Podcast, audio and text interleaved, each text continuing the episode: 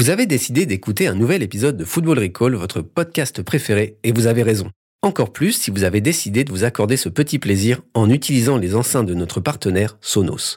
Pourquoi Sonos? Parce que vous avez sans doute décidé de suivre votre équipe préférée aux quatre coins de l'Europe et que pour tous ces trajets qui vont vous mener de Bakou à Rome, de Séville à Amsterdam, il vous fallait le Sonos Roam, l'enceinte nomade et intelligente. Tout comme vous. En revanche, ce qu'elle a et que vous n'avez pas, c'est sa compatibilité Wi-Fi et Bluetooth pour vous accompagner vraiment partout. Sans oublier son autonomie si grande que votre Sonos Roam ne vous lâchera pas dans le bus qui vous ramènera de Wembley après la victoire des Bleus. Sur la Belgique, 1-0, but de N'Golo Kanté de la tête, évidemment. Si, si, faites-nous confiance. C'est notre boulot à Football Recall de vous dire ce qui va se passer. Vous voulez en savoir plus sur les systèmes audio et home cinéma Sonos et acheter votre Sonos Roam Rendez-vous sur sonos.com. Football. Recall. Football Recall. Bonjour et bienvenue dans Football Recall, l'émission qui prend les demi de l'euro les unes avant les autres. Tous les matins sur le site de SoFoot et sur toutes les plateformes, on vous raconte ce qui va se passer dans votre journée. On vous dira quel match il faut regarder, ce qui se passera dans un seul stade d'Europe, Wembley. On vous proposera même des paris inratables pour qu'enfin vous puissiez dire J'adore ces boîtes de caviar, ça fait de charmants vide-poche. Football Recall. L'émission qui prend les matchs les uns avant les autres. À chaque émission, je serai accompagné par un membre éminent de la Sauce-Faire. La dernière fois, mon invité du jour est venu dans Football Recall. Il vous a parlé de sa passion pour les défenses bien organisées. Autant vous dire qu'il a convulsé devant le 5-3 entre l'Espagne et la Croatie, le 3-3 entre la France et la Suisse et le 4-0 entre l'Angleterre et l'Ukraine. Bonjour Adrien Cando. Ouais, salut Mathieu, ouais c'était beaucoup trop débridé tout ça, ça va pas du tout là. Trop de buts, hein. Ouais, beaucoup trop de buts. Mais Beaucoup. trop de buts, en plus tu le butes. Mais oui, mais oui, mais trop de fun tu le fun, c'est pareil. Restons sur des 1-0 bien organisés euh, tactiquement. Ensemble, on va vous raconter ce qui se passera dans la première demi-finale de l'Euro. Mais avant ça, tu connais la tradition, Adrien. À chaque émission, je pose une question qui en dit plus sur toi qu'un portrait chinois dans une mauvaise interview. Adrien, quel est le meilleur pays d'Europe pour construire des châteaux de sable? Alors Mathieu, je dois te dire que j'ai tenté de répondre avec une précision d'orfèvre à ta question. Ah bah je- oui, j'en attendais pas moins. Bah voilà, bah, j'ai commencé par sonder où étaient les plus belles plages d'Europe. Voilà, j'ai demandé un peu partout, celles où le sable était le plus malléable. En fait, Ouais. voilà. Alors j'ai cherché quels étaient les littoraux les mieux pourvus en coquillages afin de Ouais. parer notre construction de décoration maritime Très plus bien. bel effet. J'ai même tenté de consulter le palmarès des championnats du monde de châteaux de sable pour trouver le pays qui concentrerait le plus de champions, mais déception cruelle, la compétition n'existe même pas. Alors il y a bien Ah un bon? mondial de sculpture sur sable, ça y a, mais aucune épreuve n'est spécifiquement dédiée à l'édification de châteaux. Ah ouais, d'accord. Voilà, tout cela, c'était passablement frustrant. Alors du coup, j'ai décidé de m'arrêter en cours de route pour prendre un chemin de traverse plus hédoniste. Moi, ce qui me plaît, Mathieu, en fait, c'est pas de faire des châteaux de sable, c'est de les casser. D'accord, ok, tu- ouais. Tu vois le, le, le type destructeur, sadique- quoi. Exactement, bah tu vois tu- le, le type sadique en, en moule bite qui vient détruire le donjon Ouais. avec muraille et créneaux ciselés que son petit cousin a érigé pendant 4 heures, bah c'est moi en fait. hein. Euh, pas de pitié pour les constructeurs et surtout pas pour les enfants, c'est la loi de la plage Minot. Bonheur Mathieu, il se trouve que péter des trucs, c'est une passion qui se cultive. Pas besoin de faire un tour d'Europe pour aiguiser son appétit de destruction. À Paris, vous pouvez par exemple débourser quelques euros pour passer une demi-heure dans ce qu'on appelle une Fury Room. Ah oui, je vois. Ouais, tu vois, tu, tu as le concept. Tu défonces la, la pièce. Quoi. Ouais, exactement. C'est absolument jouissif. Le concept est, est simplissime. En fait, dans un vaste espace de 200 mètres carrés, on vient tout casser, seul ou à plusieurs. Alors, des écrans, de la vaisselle, des ordi et même des meubles. Pour ce faire, vous pourrez choisir votre arme de prédilection un pied de biche, une batte de baseball ou un marteau. Alors, je peux vous dire qu'après avoir cassé autant d'assiettes, vous serez prêt à prendre d'assaut à peu près n'importe quelle forteresse de plage. Une ultime preuve, Mathieu, qu'en France, on cultive décidément tous les arts, y compris celui de détruire. Donc la France. On vise la France pour les châteaux de sable. Exactement. Très bien. On n'a pas eu beaucoup de fois la, la France comme réponse dans- avec cette question dans quel pays d'Europe? Voilà, bah, soyons un peu patriotes pour finir. bah, Très bien. Alors, est-ce que tu es prêt pour la dernière ligne droite de cet euro, euh, Adrien? Est-ce que tu as une préférence parmi les, les quatre demi-finalistes? Alors, je suis prêt, oui, je suis prêt. Euh, j'ai plutôt une préférence pour l'Italie, pour ma part, comme beaucoup de monde. Mais euh, bon, moi, à la base, j'ai toujours bien aimé l'Italie, euh, footballistiquement parlant. Mais c'est vrai que cette année, c'est particulièrement séduisant. Et bon, j'aime bien les, les petits Danois aussi. En, en termes de jeu, c'était pas mal également. Donc, euh, une petite finale Italie-Danemark, ça me, ça me tente très bien. Ouais, toi, tu as une config qui te permet d'avoir tes deux équipes chouchous qui Ouais. se rencontrent. Ouais, ouais, exactement. Je Exactement, précise, et peut-être qu'on remettra même l'extrait de la toute première émission qu'on a fait pour cet euro. Donc là, on en est à la 20e. Dans l'épisode 1, je tiens à signaler que j'avais dit l'Italie et que j'avais parlé de Jorginho. Donc peut-être qu'on se remettra ça uniquement pour me donner raison parce que je me suis sacrément planté tout au long de cet euro, mais pas là-dessus.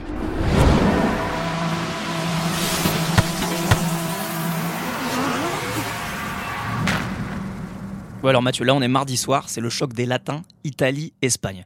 Donc ça va être chaud, ça va être caliente, trop caldo. Surtout, c'est vraiment, vraiment une perspective alléchante pour les gens comme moi qui raffolent des clichés, des phrases toutes faites, des généralités de toujours sur nos voisins préférés. Moi j'adore, du coup je me suis dit que j'allais vous prédire le scénario du match à base de bons vieux lieux communs qu'on associe aux deux pays. Et puis et ce qu'il faut savoir, les, les auditeurs doivent savoir que tu as toi-même un physique très latin.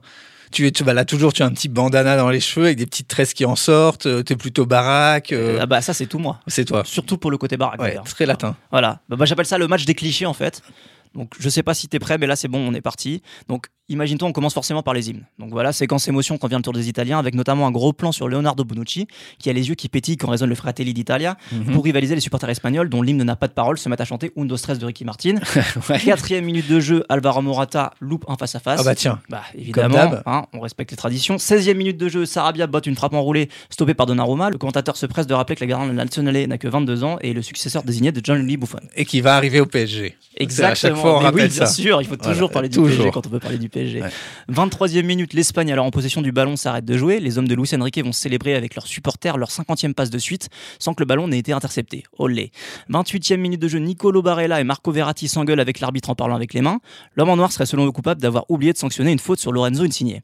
34e minute. L'Espagne est tellement dominée que le commentateur affirme que si la Roja l'emporte ce soir, ce sera un braquage façon Casa des Papel. 37e Ouais, minute. Federico Chiesa tape le poteau et le commentateur rappelle pour la 40e fois depuis le début de l'Euro qu'il est le digne successeur de son papa, Enrico Chiesa, qui a lui-même été international transalpin. 41e minute, gros plan sur Roberto Mancini, chemise parfaitement repassée, cravate au vent, chevelure argentée, superbement coiffée. Les mots classe à l'italienne Ouais, ouais, sont très évidemment bien. Bah oui, prononcés. évidemment. Ah, Bien sûr. 44e minute, Giorgio Chiellini pisse le son après un duel avec Alvaro Morata. Le joueur de la Juve se voit alors affublé d'un bandeau qui lui couvre un bon tiers du visage. 55e minute, Jorginho effectue sa 149e passe du match. Le commentateur admiratif le qualifie alors de vrai métronome de l'équipe d'Italie. 65e minute, c'est la pause fraîcheur, gros plan sur les supporters espagnols déguisés en torero. 66e minute, c'est toujours la pause fraîcheur, gros plan sur des supporters italiens déguisés en part de pizza. 70e minute, Ciro Immobilier se tord par terre dans la surface après un contact avec Sergio Busquets. Les mots commedia dell'arte Ah seront oui. immanquablement prononcés. Mhm, 76e minute, gros plan sur un supporter italien déguisé en légionnaire romain, mhm. Ouais. en train de se bouffer les ongles parce que passablement stressé évidemment. Mhm. 79e minute, but de Lorenzo Insigne, d'une superbe frappe enroulée, sa spéciale Lorenzo Insigne, il magnifico, hurle le commentateur, qui prend soudainement un accent italien. 92e minute, remarque flatteuse du commentateur sur le jeu chatoyant de l'Italie qui note que le catenaccio, décidément, c'est du passé. 86e minute, observation désabusée du même commentateur pour qui le toqué espagnol est devenu trop stéréotypé et regrette, je cite, qu'il n'ait pas su vraiment se renouveler depuis les années Guardiola au Barcia. 90e minute, l'arbitre annonce 21 minutes d'arrêt de jeu, les deux équipes ayant passé plus de temps à se rouler par terre et à contester ses décisions qu'à vraiment jouer au football depuis qu'on a dépassé l'heure de jeu. 111e minute, on arrive à la fin. Busquets, auteur d'une semelle limite sur Giovanni Di Lorenzo, voit Leonardo Bonucci foncer vers lui avant de le défier front contre front. La tour de contrôle espagnol bat en retraite, échaudée. L'arbitre siffle à la fin du match avant que les esprits ne bouillonnent de trop. Le staff italien footbonneur envahit la pelouse et le commentateur de TF1 annonce aux téléspectateurs qu'ils vont pouvoir se régaler des analyses éclairantes de Ludovic Giuli et Yuri Djurkaev. Ah, sur le plateau. Bien sûr, lors de l'émission Le Mac Mhm. de l'Euro qui succédera à la rencontre. Bien tenté mais raté, la France du foot a déjà zappé sur l'auberge espagnole sur Énergie 12. Finalement, faire. Soit un film aussi généreux en cliché sur nos amis transalpins et ibériques qu'un match de football entre les deux nations. Heureuse transition, rideau et au dodo, Mathieu. Alors, on a vraiment. Là, ça me donne presque envie de faire un bingo. C'est le bingo des clichés parce que là, on les a tous. Et je pense que, Adrien, tu as totalement vu ce qui va se passer pendant ce match. Bravo. J'espère que, que j'ai- coché toutes les cases. Espagne-Italie, donc c'est à 21h et c'est sur Beansport et TF1. On ne se trompe pas parce que si on va sur M6, on a recherche appartement ou maison ou chasseur d'appart ou chasseur de maison ou bon, ouais, bref, un truc avec Stéphane Plaza. Et tu vas nous dire, Adrien, s'il faut regarder euh, ce match d'ailleurs ce soir. Les recos. Ouais, en fait, Mathieu, je vous, ai, je vous ai déjà expliqué ce qui allait se passer lors d'Italie-Espagne. Donc on regarde pas. Bah non, moi je suggère plutôt de faire la passe sur ce match-là. À mon avis, le truc à faire, c'est plutôt de se coucher tôt pour se réveiller vers 3h du matin. Ah non, la NBA encore? Non, faut Ah. se plonger dans le monde étrange de la Copa América 2020. Ah très bien, parce que je- là, vous avez tous un tropisme NBA dans cette rédac de sofoot.com qui est insupportable. Copa América, c'est validé. Vas-y, Alors, nous euh, expliquer. ouais, ouais, les sports américains, pas du tout avec moi, c'est bon, t'es en, en lieu sûr. Alors, vous pourrez, vous, vous pourrez alors assister à Argentine-Colombie, donc c'est la demi-finale du tournoi, qui se disputera à, à Brasilia dans un stade vide, comme toutes les rencontres depuis le début de la compétition. La photo coronavirus, évidemment, qui continue de faire des ravages dans une bonne partie de l'Amérique du Sud, et notamment au Brésil. Le président brésilien Jair Bolsonaro n'en a pas moins accepté d'organiser l'épreuve et depuis c'est un peu la débandade populaire. Les joueurs brésiliens ont eux-mêmes déclaré qu'ils étaient contre la tenue de la compétition dans Mhm. le pays. Le match d'ouverture Brésil-Venezuela le 13 juin dernier a enregistré la pire audience de l'histoire Ah oui. pour un match de la Seleção et le format du tournoi enthousiasme mais alors personne. Alors si tu veux pour te resituer un peu le truc, la compétition a débuté par deux poules de 5 équipes, Ouais. les quatre meilleures formations par groupe se qualifiant pour les quarts de Ah, finale. mais c'est encore plus fort qu'à l'euro cette histoire. Exactement, c'est encore plus absurde que ce qu'on a Ah à l'euro. ouais. Bref, le tableau est tellement déprimant qu'il paraît que les Brésiliens préfèrent s'enthousiasmer pour l'euro que de s'intéresser à l'épreuve qui concerne leur propre équipe nationale sur leur terre. Donc le cas échéant, je pense que le moins qu'on puisse faire, ce serait de leur envoyer l'ascenseur en leur accordant un peu notre attention. Très bien. Et puis si tout se passe bien, on pourra quand même avoir droit à une finale Brésil-Argentine ce dimanche Mhm. soir. Ça ne bottera pas les fesses du coronavirus, mais c'est toujours un remède efficace contre la morosité ambiante. Ah bah tu vois, grâce à toi, j'ai compris pourquoi je voyais tant de matchs du premier tour. Moi, je suis pas les matchs de la Copa América, mais je regardais quand même les résultats. Je me dis, mais c'est le premier tour est interminable. Et d'accord, deux poules de 5. Ouais.